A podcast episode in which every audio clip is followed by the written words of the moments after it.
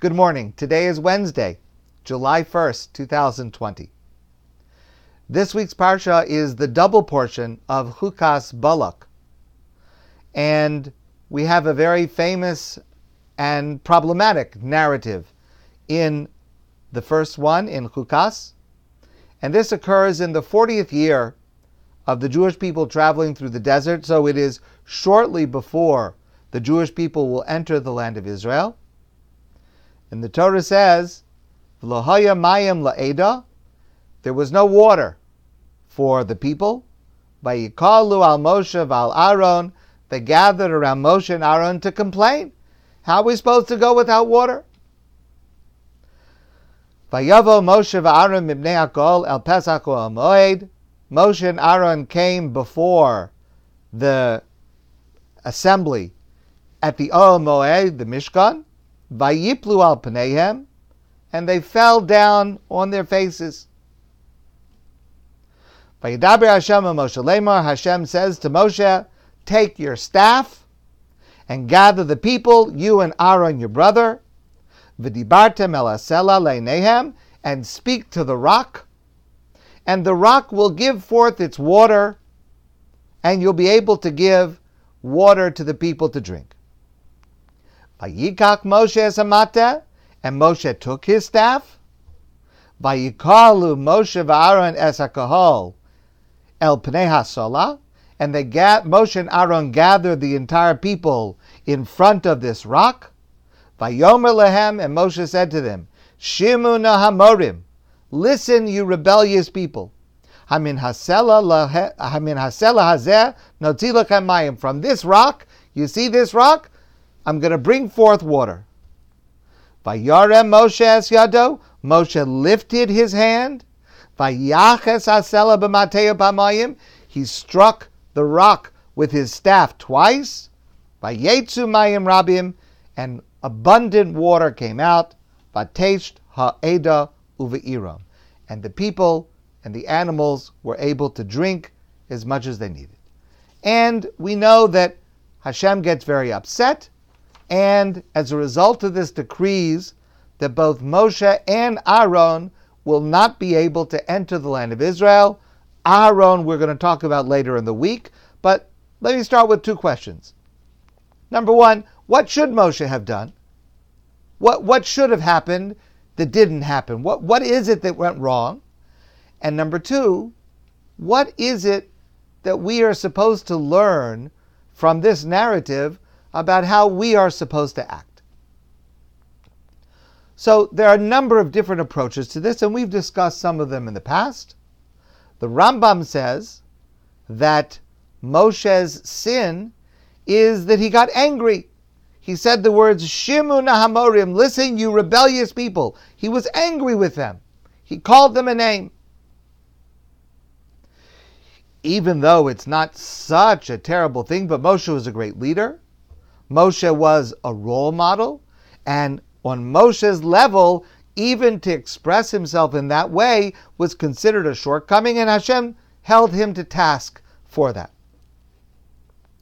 Problem with that is, but sometimes discipline is necessary.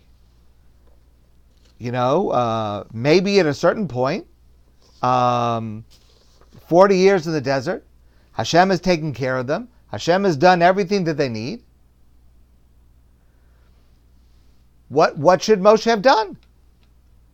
And there is a mitzvah to give tochacha, constructive criticism. Sometimes a leader does have to discipline.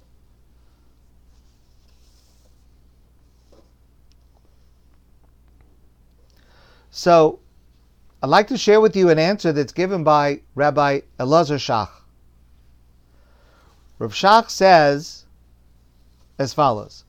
Let's review the psukim one more time. Moshe and Aaron gathered the people in front of the rock, and he said to them, Listen, you rebellious people, from this rock I will bring forth water.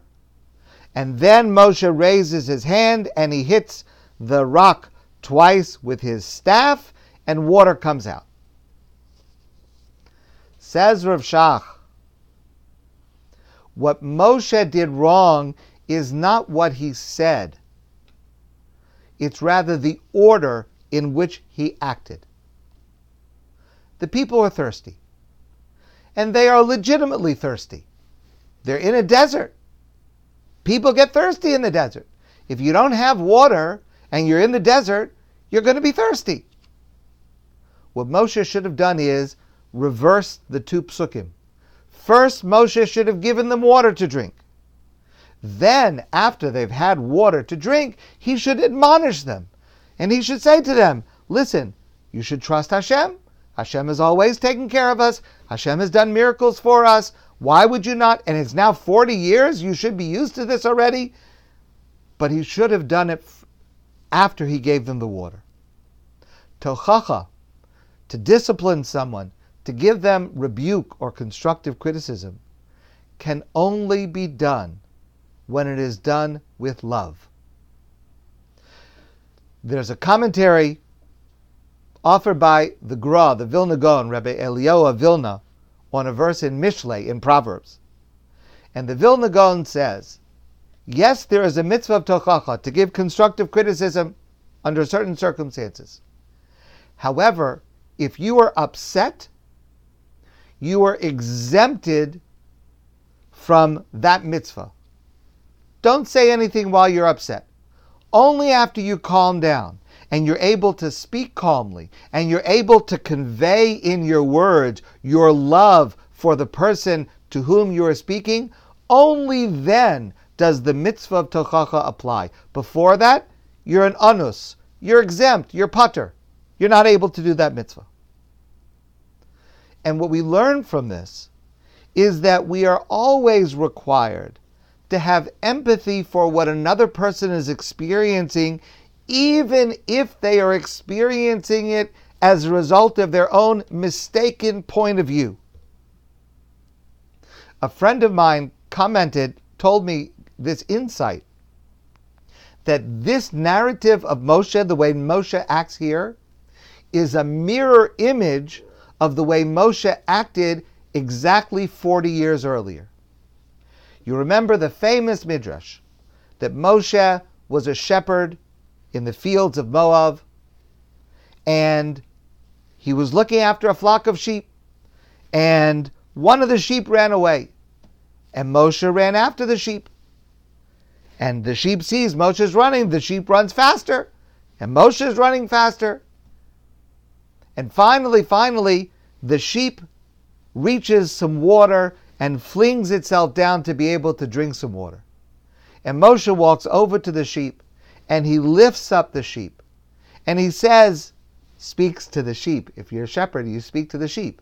And Moshe says, Had I known that you wanted water, you wouldn't have had to run. I would have carried you to bring you the water. And at that moment, says the message, says the Medrash, at that moment, Vayikra Elav Elokim, God calls out to him from the burning bush, Vayomer Moshe, Moshe.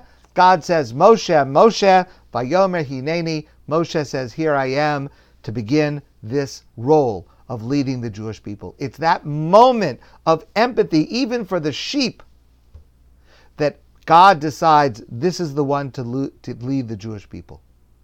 And unfortunately, our Parsha is the mirror image of that. When I went to college, I attended Columbia University. One of the most famous professors at Columbia was the anthropologist Margaret Mead.